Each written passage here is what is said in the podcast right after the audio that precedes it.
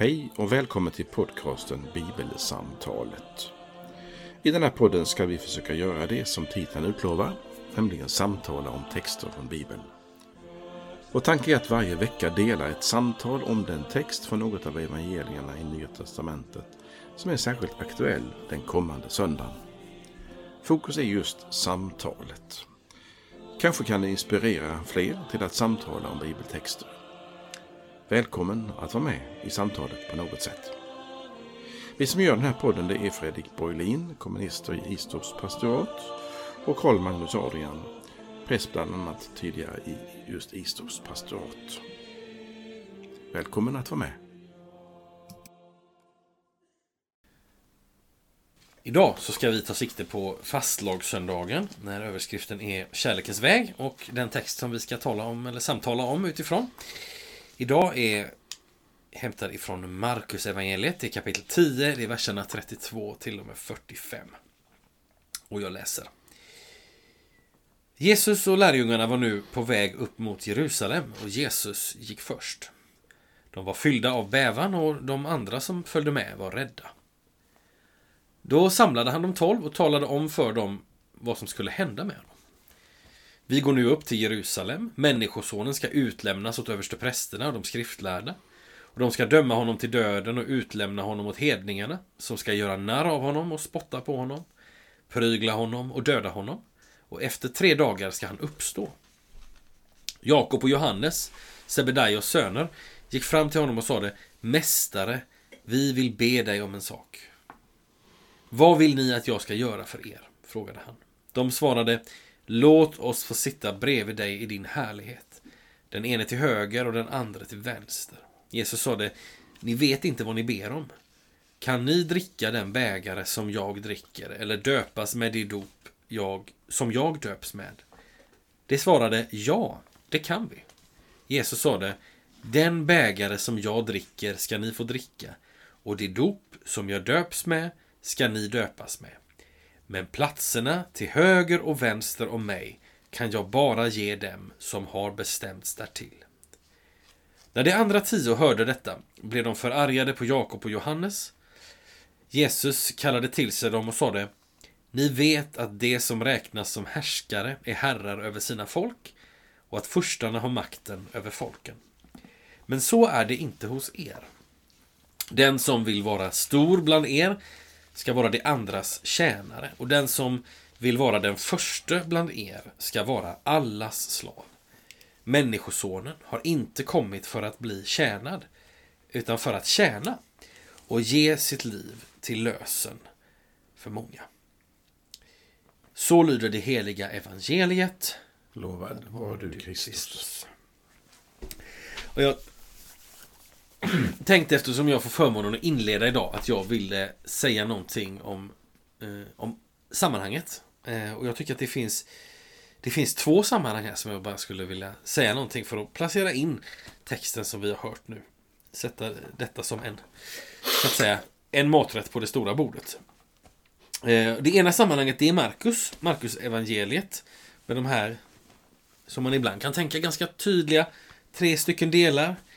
Del 1, Jesus är i Galileen och han, han vandrar omkring och han berättar om Guds rike och han helar, han gör olika typer av under och han, ja, han framträder steg för steg eh, som Messias.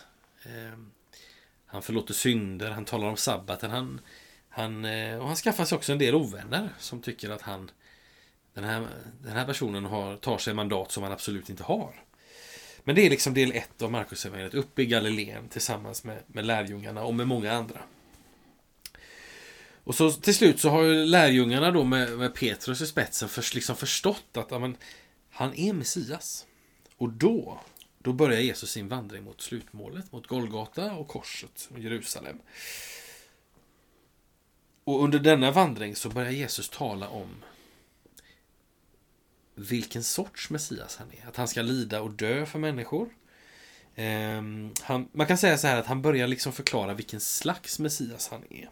Först ett att han är Messias och sen vilken slags Messias. Man kan säga att han, han liksom avtäcker ett nytt djup av sin identitet och av ett nytt djup i Messias-identiteten när han talar om sitt lidande.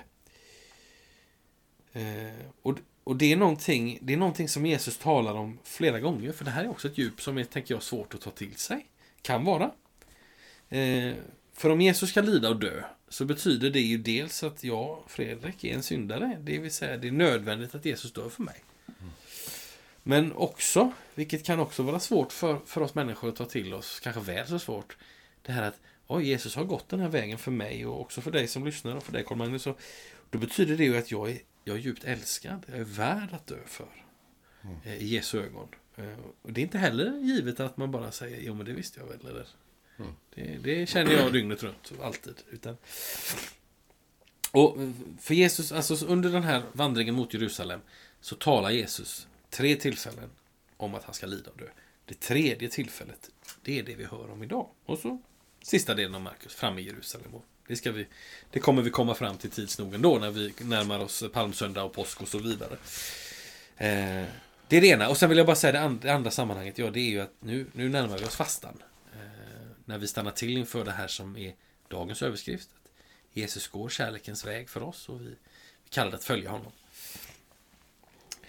Eh, så det vill jag säga som en, som en liten... Som en kan jag hänga på det? Ja, gärna. Eh, du kan klara upp några begrepp tycker jag som är intressanta. Gärna. Eh, Messias identitet, det låter ju inte som det ordet man använder i söndagsskolan i Horred precis. Nej.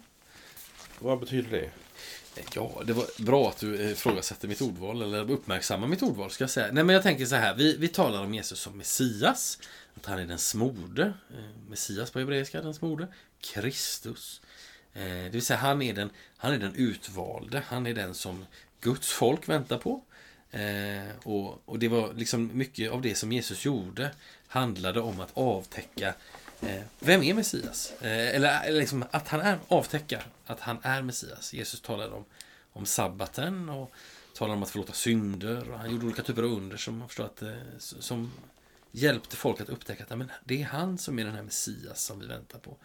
Och då man tänker så här, men vad då Messias identitet, vad betyder då det? Mm. Jo, alltså jag tänker att i, i liksom hela den här uppenbarelsen, i hela, i, liksom i Jesu person så det fick liksom visa sig steg för steg att han, han är den som vi väntar på. Men det fanns också sådant som var för många människor lite oväntat i detta. Med lidandet och döden. Det vill säga, eh, om man skulle försöka använda ett bättre ord än Messias identitet. Eller vi kan säga så här. Eh, Karl Magnus får höra om sin vän Fredrik. Eh, och, och, och, eh, eller vad det kan vara och, och känner igen. Eh, du har hört talas om mig och så möts vi och så, och så har du hört talas om mig och, och det stämmer in mycket. Och sen så har vi ett förtroligt samtal du och jag. Och så får jag avslöja liksom Oj, Fredrik var inte bara det där. Han var också, han hade också kanske kämpat med detta i sitt liv. Och sådär. Så att, ja, en del av, av, vem Jesus är. Det kanske är helt enkelt... Så det du förutsätter med tanke på det, det ord du har använt är att i Jesu samtid så ligger en förväntan i luften hos folk i allmänhet om den som de kallar Messias. Mm. Som ska komma och rädda, befria, hjälpa. Och det är där som det finns olika uppfattningar om dens kommande Messias.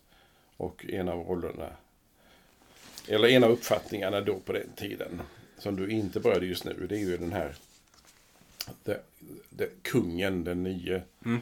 som ska befria dem från, från romarriket och så. Mm. Och det finns olika ska säga, bilder eller förväntningar på den som ska komma. Ja. Det är rätt förstått att du menar det. Ja, men precis. Ja. Och sen, sen, kan jag, sen kan jag personligen tycka att det ibland är så här, ja men vad kan vi, vad kan vi veta? Vad liksom, vi kan ju veta mycket om, om, om år noll eller vad vi nu liksom, eller om historien och den var kung då. Så här, men hur kan vi då komma åt, hur kan vi komma åt vad människor tyckte och tänkte? För det är väldigt intressant. Mm. Att våra, liksom, ja, våra förfäder för många tusen år sedan, vad, vilka liv levde de och så här. Ja. Och, och då kan jag tänka det här att, att just att att Jesus, alltså Marcus, jag tycker det är, det är häftigt här att Marcus han lägger upp det som att men först är de i Galileen. Eh, och, och, vi vet ju att andra evangelister berättar på ett annat sätt. Att Johannes har ett annat upplägg till exempel. Men, men det här att Jesus verkligen talar.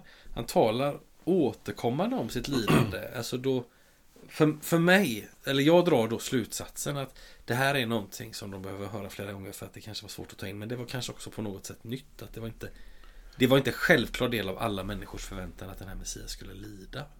Nej, men det så tänker vi också att det i och med att eh, vi läser om Jesus och av Jesus, alltså mm. undervisning och mm.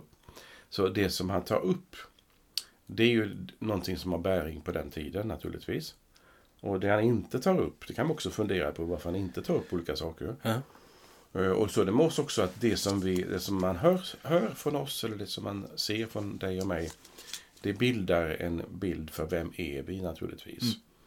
Och då är Jesus, eh, då är det tydligt i dagens texter i alla fall, att det Ja. handlar om att den Jesus som eh, vi tror på har kommit hit bland annat för att lida och dö och sen uppstå. Mm. Alltså det är, en, det, är en, det är hans identitet som är väldigt tydlig. Mm. Så menar du Mm. och jag tror jag. Mm. Sam, samstämmigt tror Okej, jag. ja. Du menar så. Ja, men det är fint. Mm.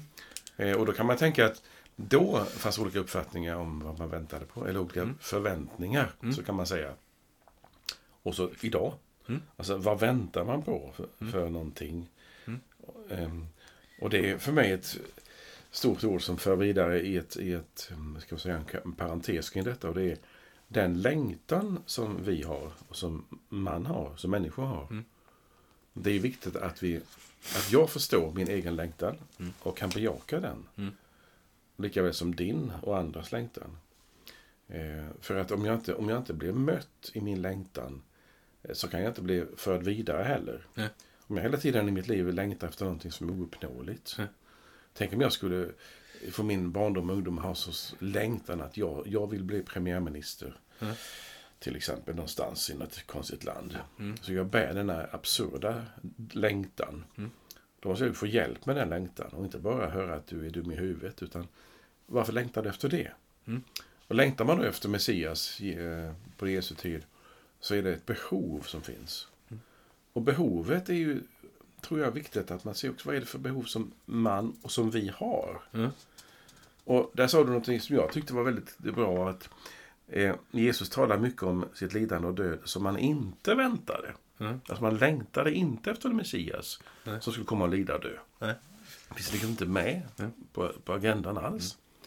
Och det är också spännande att tänka att när, när Gud blir människa så gör Gud i Kristus och säger han inte det som Nej. man förväntar sig. Ja.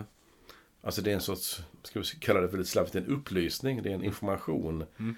Det är en gudsuppenbarelse om någonting annat än vad man väntade på. Mm. Eh, och det är för mig en bra bro till det jag tänkte på som inledning till Ja. när jag tittade på den här texten Jamen. nyss. Så gjorde jag en parentes Ja. med hjälp av episteltexten. Okej. Och jag tar det som en bro till det som du sa nyss, för det Ja. hänger verkligen samman. Vill du läsa episteltexten? Ja, absolut. Jag ska läsa början på den. Ja. Shoot. Eh, Kristi kärlek lämnar mig inget val. Ty jag har förstått att om en har dött för alla, då har alla dött. Och han har dött för alla, för att de som lever inte mer ska leva för sin egen skull, utan för honom som dog och uppväcktes för dem. Alltså när, när Paulus ska tala om vad Kristus har, vad han har gjort eller vad han betyder, eh, så börjar han med att tala om eh, hur vi ska leva som en, ska säga, som en bild av hur Jesus själv lever. Och eh, Paulus skriver att han, Kristus alltså, eh, lever, lever inte för sin egen skull, utan för oss. Och därför ska vi leva, inte för vår egen skull, utan för honom. Just det. Ja, fint. Eh. Det är ju någonting i detta med riktningen på livet. Och, och först tyckte jag det var väldigt besvärande. Och det kan jag gärna börja med att kärlekens väg, som är temat idag, eh, handlar ju om den väg som kärleken blir synlig här på jorden. Mm. Och då kan man ju tänka dels på allt som är vackert och fint, som vi kan kalla för kärlek eller omsorg.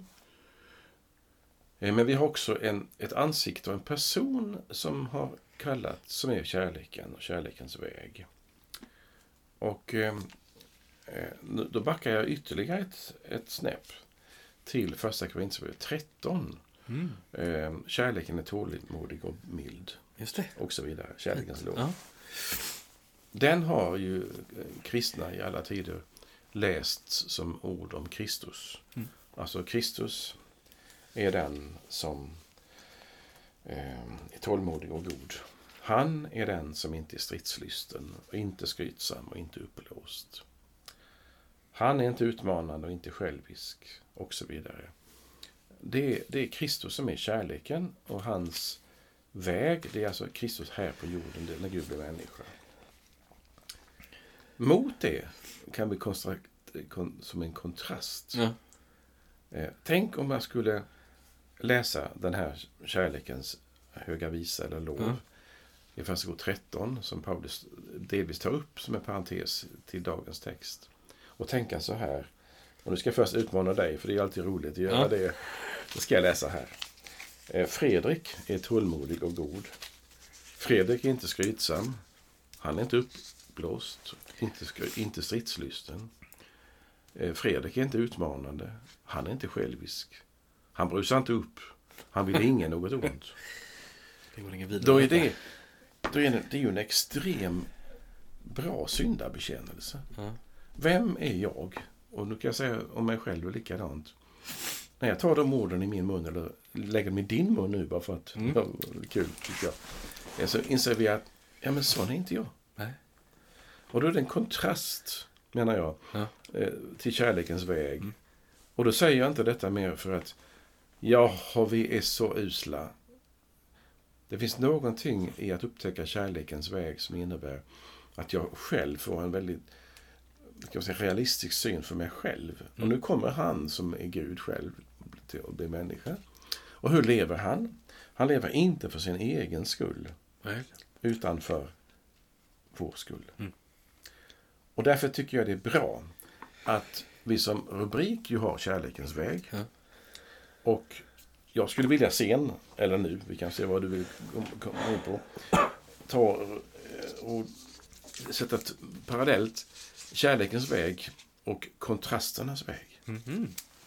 För när man ser den goda kärleken, den gudomliga kärleken, så ser man vilken kontrast det är det. mot det som är vårt liv här och nu. Och då är det lätt att bli samhällskritisk.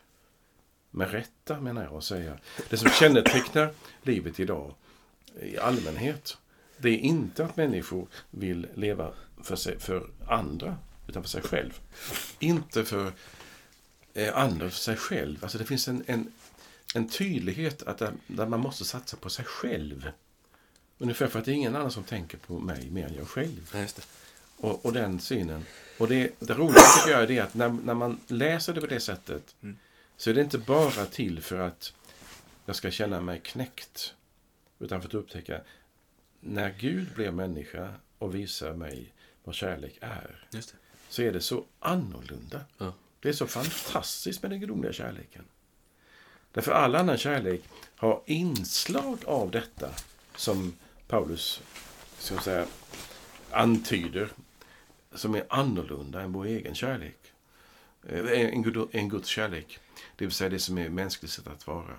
Och det, det är gott att tänka sig att den vägen som är kärlekens väg den innebär att Jesus lider, misshandlas, pryglas och död. Mm. Och, ska, det här är lång monolog nästan som jag har, men jag ska strax sluta. Eh, medan lärjungarna då och nu Mm. säger som citerat nu från texten idag. Mm. När man hör detta om Jesu lidandes väg Mm. så säger lärjungen idag och då eh, får vi sitta till höger och vänster om dig Jesus i himmelen. Ja. Alltså sån är kontrasten Ja. mellan mänskligt och gudomligt. Mm.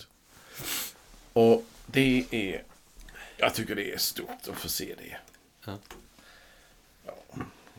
Den bron eh, passar väl eh, till, eh, nu säger du ja för att du är snäll mot mig. Men, Ja, jag är känd för min snällhet.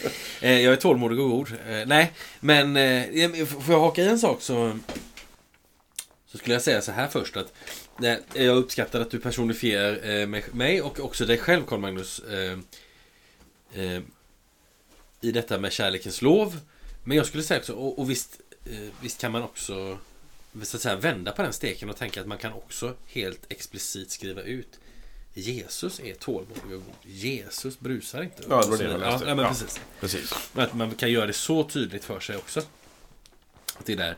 Eh, så. Men, men vad, vill du säga något mer om, om, eh, om kontra- alltså, för jag, jag, om jag uppfattar det rätt så det här du säger med kontrasternas väg Det är just detta att Jesus lider och dör och, och lärjungen då som nu frågar Får jag sitta till höger och vänster om dig? Det är där liksom den stora kontrasten är tycker du eller? Ja, och det, du, du antyder också, eh, det står i textens början, att när de är på väg upp till Jerusalem, det är ju del två i Markus, Mm.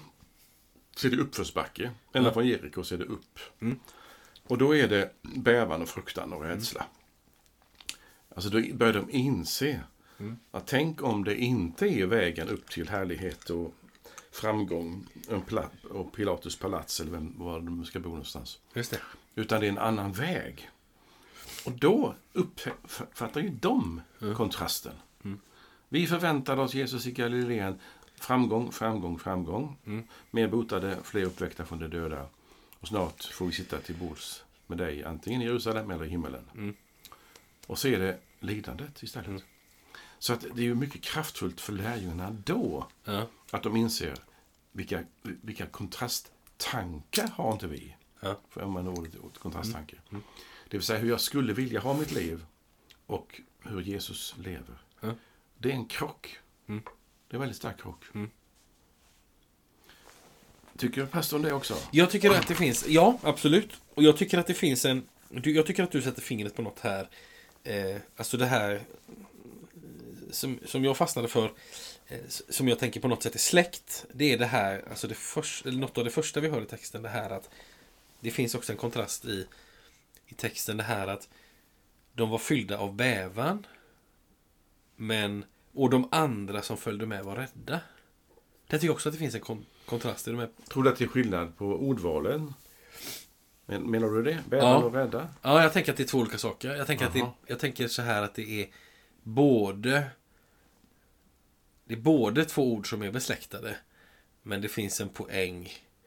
Det finns en poäng i att man använder två... Alltså, jag tycker att det finns ett släktskap mellan bävan och rädsla. Mm. Men, men om man använder dem i samma mening, de båda två, så, så menar man ju att, att det ligger en skillnad i dem. Alltså ungefär som att Är det en stegring? Ja, eller kanske inte en stegring, men det är liksom på något sätt att det ena är en färgning av det andra. Alltså, man läser så här i början, så står det så här. De var nu på väg upp mot Jerusalem. Och Jesus gick först. De var fyllda av bävan. Och de andra som följde med var rädda. Då samlade han de tolv. Utifrån det... Och, och talade om för dem vad som skulle hända med honom. Och utifrån det tänker jag så här, nej men okej, då är det Jesus. Det är också de tolv som han samlar ihop i en större skara. Och ehm, Det vill säga, det finns ett gäng här eh, som är fyllda av bävan. Och det tänker jag, det är, det är de tolv. Och de andra som följde med är en större grupp. Och om det är fem andra människor som, som är med liksom i just deras resefölje på väg upp till högtiden. Om det är liksom 70 andra eller 2000 andra. Alltså, men det är en yttre cirkel. Men de är, de är rädda. Ja, precis. De är rädda. Och, eh, det vill säga, de förstår eh, att här är någonting på gång. Eh, det gör alla som är med. Eh, och, eh, men om vi säger så här. Eh, jag tänker att Jesus och alltså de tolv apostlarna, eller liksom de tolv lärjungarna, de tillhör den inre cirkeln. Och resten som var på väg upp, de tillhör någon slags yttre cirkel i det här skeendet. Och så får vi höra om två, de här två liksom känslolägena i gruppen. Som både liknar varandra men ändå beskrivs ju som vi har sagt med olika ord. Alltså, de var fyllda av bävan å ena sidan och de andra som följde med var rädda. Det vill säga, det finns något gemensamt tänker jag. Ehm, all, på något sätt så är det så att alla förstår allvaret i det som är på väg att hända. Det finns anledning att vara rädd. Men den inre kretsen som är fylld av bävan, de förstår liksom, så här tänker jag, att, att inte bara att det är allvar, utan de förstår dessutom, kanske i alla fall, att något alldeles avgörande är på väg att ske. Mm-hmm. Eh, och att Gud på något sätt ändå har allting i sin hand. Nu, nu tolkar jag ju in saker här såklart. Eh, det vill säga, det handlar inte bara, alltså utifrån det som Jesus säger här så förstår vi att han ska lida och dö. Eh, och att det finns något mer, men lärjungarna, den inre kretsen, de vet mer. Alltså po poängen är inte att Jesus uppenbarar några hemligheter för några få här när han samlar de tolv. Utan poängen är att de tolv har varit med Jesus så länge så att de ser på Jesus och på tillvaron och på det som sker på ett lite annorlunda sätt. Kan jag inte vara lite obstinat då? Gärna! För att jag... När vi, när vi tänker på evangeliernas, eh, na- na- lärjungarnas reaktioner mot Ja. Jesus, Ja. så är det ju nästan alltid så, med två undantag, Mm. att de inte vill lyssna på Mm. att han ska lida och dö. Ja. Så på det sättet är ju lärjungarna, som folk i allmänhet skulle, skulle jag tolka det som lite fritt. Ja, Att vi vill inte detta och kanske underförstått, vi förstår det inte heller. ja. Eh, och Petrus är väldigt tydlig på många ställen i evangelierna om att absolut, detta får inte hända dig. Och Ja. nej, nej, nej, sådär. Så att på den punkten tycker jag att det finns en likhet mellan vilka grupper du helst tar fram. Ja. Större gruppen eller mindre gruppen. Ja. Att ingen förväntar sig det. Ingen fattar vad som är på gång. Nej. Men nu, på vägen upp till Jerusalem, Mm. så är det något nytt som händer. Mm. Ändå. Ja. Och det är, väl, kanske, är det kanske det du vill komma fram till? Att nu när det är ba- uppförsbacke Ja. och inte gröna slätter i, i Galileen, Mm. då, då bränner det till på något nytt sätt.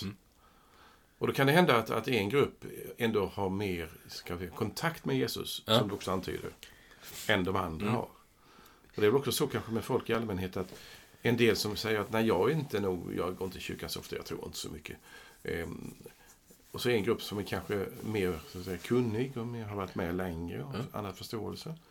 Och då har vi respekt för att man har olika tid med Jesus ju. Ja. Olika närhet till att förstå vad det handlar om. Mm. Eh, Så det är väl det är helt uppenbart att någonting händer nu när det bränner till. Mm. Men snart, när vi kommer fram några dagar till efter Mm. fastlagssöndagen, det vill säga framåt påskdag, påsk, eller långfredagen, Mm. så har ju alla övergett honom. Mm. Och vid korset så är det bara Johannes och Maria. Mm. Ja, och så några andra som är nämnda vid förnamn. Och sådär. Eh, Men det är ju en väldig tydlighet att Mm. Det som är själva vi säga, kulmen på kärlekens väg, där går han helt ensam. Mm. Och det, det kulminerar väl i Getseman också när han är alldeles ensam på natten och ber. Ja. Och alla har somnat och ingen är Ja. där. Så är, när Gud blir människa går kärlekens väg. Så dels är det ingen som begriper det. Och dels är det kontrasternas väg. Mm. Och sen är han övergiven Ja. ensam. Han är liksom själv. Gud gör någonting alldeles själv. Eh, och det mm, eh, kan jag då tänka vidare att om jag använder Paulus som lite Mm. hjälp. Som får du man göra. märker du Man får använda Paulus Ja. som hjälp. Ja. Eh, alltså episteltexten har ju så många fina bitar att ge. Ja. Dels detta med att han, Jesus, levde för andra, Mm. inte för sig själv. Mm. Som en kallelse till oss. Dels också det som själva kärlekens vägs poäng, det vill säga det vi kallar för försoningen. Mm. Som vi kommer beröra också idag innan vi tar upp Mm. berättelsen om Jakob och Johannes, sönerna som vill ha favoritplatser. Ja. Eh, Så läser jag också från episteln, bara någon vers lösryckt ur sammanhanget. Ty Gud försonade hela världen med sig genom Kristus. Han ställde inte människorna till svars för deras överträdelser och han anförtrodde mig budskapet om denna försoning. Alltså, Gud försonade hela världen med sig genom Kristus. Eh, där är det en agerande och det är Mm. Gud som i Kristus, eller genom Kristus, var försonande. Mm. Eh, hela världen, alltså Mm. alla. De, de alla har övergett honom, de alla vet inte vad det handlar om. De alla lever en annan kontrastväg kan man kalla det för. Och då går Gud in ensam och utför den uppgiften som vi kallar för försoningens uppgift. Eller uppdrag. Det vill säga att ta på sig världens synd, att sona eller att försona. Mm. Och utifrån detta som han gör så är det ett, en, ska säga, en följd. Och det är eh, han, eh, där det står så här. Han tillräknar inte människorna deras synder. Alltså i och med detta så den syndiga människan kommit i ett annat läge. Och det är så märkligt tycker jag att människorna inte ställs till svars för deras överträdelser. Av den anledningen att då skulle alla bli dömda. Och nu är det en som går ensamhetens väg. Och för att gå tillbaka till texten idag konkret. Så visar, när du startade med den här berättelsen, att när han går själv upp till Jerusalem med två följen, Ja. den lilla gruppen och den stora gruppen. Ja. Så är det på något vis som så att han, han är, blir allt mer ensam Mm. från att ha varit, ska vi säga, i gemenskap med de andra, där han fortfarande är. Ja. Och, och de andra blir någon sorts, ska vi säga, åskådare Mm. till dramat som följer. Och långsamt trappas skaran av, en efter en efter en efter en efter en. Och till slut är det bara han själv. Ja. Alltså det är bara Gud som kan uthärda denna enorma påfrestning att sona världens synd. Det är bara Gud som kan göra det. Ingen människa kan vara närvarande i detta drama. Mm. Och då är kärlekens väg till slut en ensamhetens väg. Mm. För att inkludera så småningom alla Mm. i detta. Jag slår en bro då. För jag tänkte på det som du sa här att eh, lärjungarna, varken då eller nu, vill höra talas om detta. Att Jesus ska lida och dö. Eh, vi nämnde det förut, det här med de tre. Men de liksom, Jesus talar tre gånger om att han ska lida och dö. Första gången så säger ju Petrus detta som du lyfte fram förut, Magnus, att Nej men det här ska inte hända dig. Liksom, Mm, och, sådär. Och, och då blir han, eh, liksom, han får liksom bli bannad av Jesus. Och, sådär. Eh, och så andra gången så vågar de inte fråga någonting. Och, och tredje gången så, så, så, som är nu då, så är det Jakob och Johannes som svarar på det här sättet som vi ändå någonstans tänker jag är så här. "Ha, har ni inte begripit någonting liksom? Eller, eh, och det är intressant att det är de här tre lärjungarna som figurerar här som ger olika typer av respons. Petrus, Jakob, Johannes. Det är de tre som är med på Härlighetens berg för ett tag sedan. Det är de tre som går med en bit längre in i ett semane. Mm, mm. Men som ändå somnar när Jesus går allra längst in Mm, så att säga. Och som ger den här också väldigt så att säga. Ja, jag ska inte på något sätt säga att jag har gett dem ett respons. Men det de säger är ju väldigt ofärdigt. Så att säga. Det, om jag, nu spekulerar jag lite, lägger in saker. Men det är nästan som att man tänker att lärjungarnas svar här, Jakob och Johannes, men också när Petrus vid tidigare tillfälle har sagt att nej men det här ska inte hända dig Jesus. Det är som att det är sådana där svar som kommer du vet väldigt snabbt. Mhm. Man har liksom inte riktigt vågat vara tyst. Och ta in, utan man vill direkt... Åh, oh, det är bäst jag öppnar munnen nu så det inte blir tyst. Som Ja. jag är ju mig skyldig till många gånger. Men Man, man, man, Förstår du vad jag menar? Ja, jag tror det. Jag ska testa det. Mm. Därför att om jag förstår det rätt nu så menar du ungefär så här, kolon, frågetecken. ja. Eh, jag eh, hör vad Jesus säger. Mm. Jag är hela tiden införstådd med mitt eget sätt att tänka. Mm. Alltså jag äger mina tankar. Mm. Eh, eh, därför så tänker jag på mitt sätt nu. Mm. Och det är, får jag sitta till höger och vänster om dig Jesus i himmelen Mm. till exempel. Eller Petrus tänker att eh, om det nu blir knepigt så ska i alla fall Jesus veta att jag ska aldrig svika Mm. Jesus. Alltså både Jakob, Johannes och Petrus är, man kan säga, det är hela tiden upptaget. Det är så en ton som indikerar, här är det upptaget. Mm. Alltså jag lyssnar inte Jesus på det längre. Nej. Och det är det som kännetecknar, väl, som vi har pratat om många gånger du och jag, det dåliga samtalet. Det, jag är inte intresserad av att lyssna. Nej, Att jag bara avvaktar så att jag får säga min mening snart. just det. Och det, jag tror det är typiskt för oss alla. Ja. Och det är mänskligheten som är insatt i sitt eget sammanhang. Naturligtvis. Jag är ju mig själv nog, Mm. tycker jag. Ja. jag. Jag är ju sån. Och så kommer Jesus och säger någonting till mig. Och jag hör inte fast jag hör vad orden. Ja. Och så kommer min, min eh, kommentar till orden. Mm. Och den är i högsta grad i vår text idag anmärkningsvärd. Den är absurd. Mm. Och vi kan väl, ska vi ta den lite grann och titta på ja, men det kan vi göra. Absolut. på bröderna. Mm. Eh, jag kan säga någonting eftersom du annars brukar hålla den, ska vi säga, den exegetiska orienteringen i texterna. Så kan Ja. jag det och säga Gärna. eh, texten som finns idag om Jakob och Johannes som önskar få hedersplats vid Jesus. Ja. Den finns hos Lukas Ja. efter nattvarden. Just det. Det vill säga det finns lite senare, ett antal dagar senare. Det är antingen så att det har inträffat några gånger. Ja. Jag tror också att evangelisterna frimodigt har så att säga, disponerat sitt stoff Mm. eh, när de vill skriva. Så det tycker jag inte alls är något bekymmer med det. Eh, och då är grejen att både här, när det handlar om kärlekens väg, lidandets väg, så avbryter de liksom Jesus direkt och säger eh, vi vill gärna ha plats till höger och vänster om dig. När han talar om lidandet. Vid nattvarden, det vill säga påskmåltiden i Lukas evangeliet.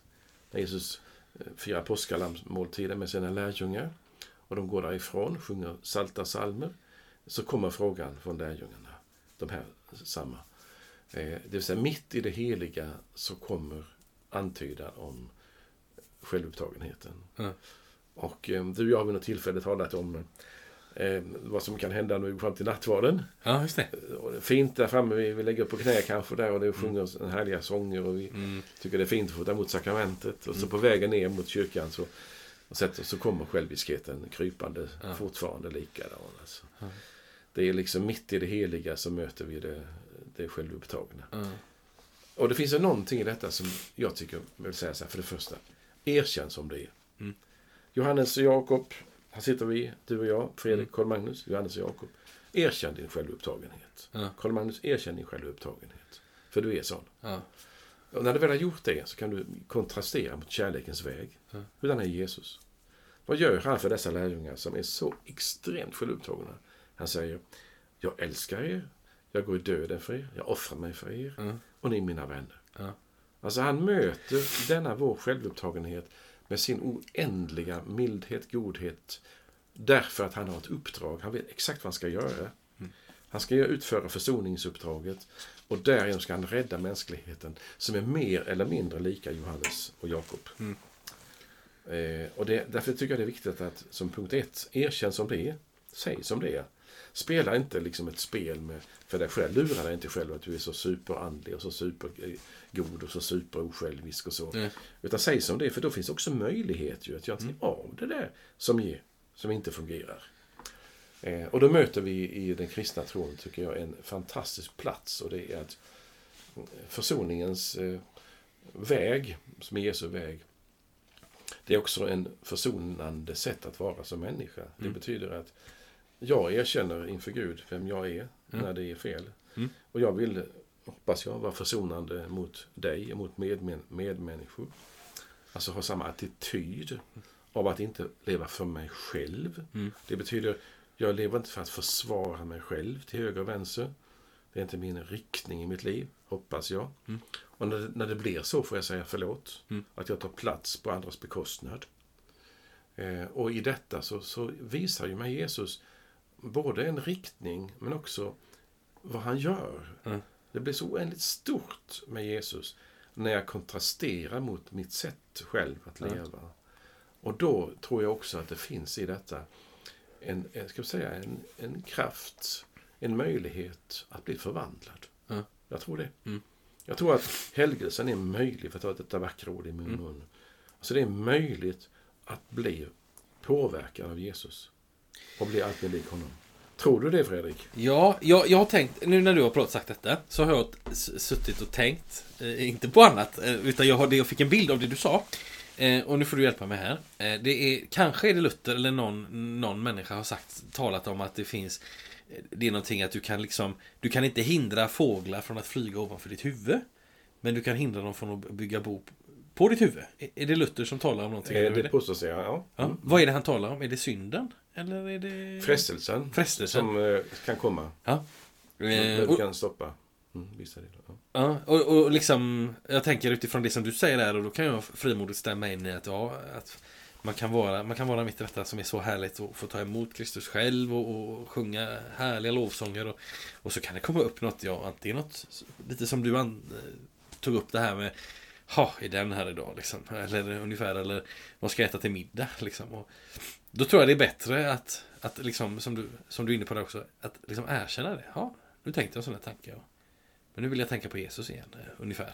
Alltså det är bättre att säga till den där fågeln som kommer flygande, jaha, där var du ja, iväg med dig. Än att, att försöka tänka, åh, fågeln är inte här. Alltså, eh, det, det är den bilden jag får av det du Ja, säger. Jag tycker, och jag tycker Ja. jag, gillar, jag gillar den bilden för att det är så här, man kan, man kan, att det, det är en sak att liksom eh, bekräfta fågelns närvaro. Mm. Men det är inte samma sak som att be- bejaka och, och, och bjuda in, så att säga. Nej, alltså det, Eh. det är ju så att vilja leva realistiskt eller vilja, vilja leva Mm. låtsasliv. Mm. Mm. Och realismen handlar om att se verkligheten som den är. Ja. Gör du det eller gör du det inte? Nej. Vill du leva i en pseudovärld, i en Ja. egen värld? Mm. Och det är väl det som kännetecknar också ett, ett sjukt tillstånd när vi är sjuka. Mm. Eh, på en annan plats än just i hjärtat. Eh, så, är vi, så är vi så inställda på något vis på eh, oss själva och, Mm. Ja. och ser inte den verklighet som vi lever i. Det, fi- det finns ju en, det finns en devis som är, eh, som är så här på engelska då, fake it till you make it. Det vill säga, fram till den dagen du blir bra på någonting, vad det nu kan vara, så ska du liksom göra allt du kan för att låtsas att du är bra på det. Så att ingen får någonsin se igenom eh, att du är lite halvbra eller Skumt. skumt. Och jag, tänker, och jag tänker, det är inte, det kan, den helgelsens väg kan inte vara fake it till you make it. Nej, nej, nej. Eh, utan, utan men, men jag tänker, eh, ja, nej. Jag har en fråga till dig. Ja, kör. Som du vet, vi har, jag tror att vi har nämnt det tidigare någon gång. Mm. Eh, när, Jesus, när det här exemplet hå- håller på med Jakob och Johannes, Ja. De vill ha höger, högerplatser, hedersplatserna, Japp. eh, så säger han så här. Ni vet att de som räknas som härskare är herrar över sina folk Mm. och att furstarna har makten över folken. Mm. Men så är det inte hos er. Nej. Den som vill vara stor bland er ska vara andras tjänare. Och så säger han, och jag är tjänare. Eh, alltså, dels är det vad som händer med... Makt är ju inte fel. För det är väl min första lilla bi... Det är inte, ingen viktig kommentar. Nej. Det är inte fel att ha makt. Nej. Det har till exempel en kommunalpolitiker eller, en, eller en person i ledande ställning har viss makt. Det är inte fel. Gud har makt. Ja, Ja, ja. Men Gud är den enda som ska ha äran för allting. just det. Det är inte oss given, men Gud, Guds ära är en poäng i livet. Ju. Men makten handlar om att makten korrumperar lätt. Mm. Och när man blir maktkorrumperad, Mm. då ser man bara sig själv. Mm. Och säger Jesus, så är det inte hos er. Utan det är tjänandet som utmärker er och jag är tjänaren Mm. som har kommit hit. Mm. Eh, och då är den här lilla meningen som i, i Bibel 2000 lite så här. Men så är det inte hos er det. när han ser det, det negativa. Är det ett konstaterande? Mm. Eller är det liksom en förhoppning att hoppas att det inte ska vara så bland er? Mm. För uppenbarligen, det är ju så hos dem. Ja, Att de ser ju sig själv som överlägsna andra. ja. De ska inte ha någon tjänare plats, utan de ska ha hedersplats i himmelen nu. Mm. De förstår inte lidandets väg. Mm. Och sen, men så är det inte hos er. Det är väl en svår fråga att få. Men så är det inte hos er. ja alltså jag, det ligger ju... Nu tror jag att jag citerar dig här, men... Men eh, det ligger ju någonting i att det här är... Ja, för, mig, för mig låter detta som... Nu har jag inte tittat i den grekiska texten bakom, men... Det här, så som det återges här så är det ett konstaterande. Och jag tänker att det är ett konstaterande som... Det innehåller ju en uppmaning, men i och med att det inte är en Så ska ni inte göra. Och nu vill jag säga till dig som lyssnar på detta att jag också pekar, liksom viftar med mitt pekfinger så här. Ehm, det ligger någonting ännu mer tydligt allvarligt i att, att Jesus inte säger ajabaja eller så, utan att han liksom det här är, det här är inte förhandlingsbart. Eh, på, på något sätt.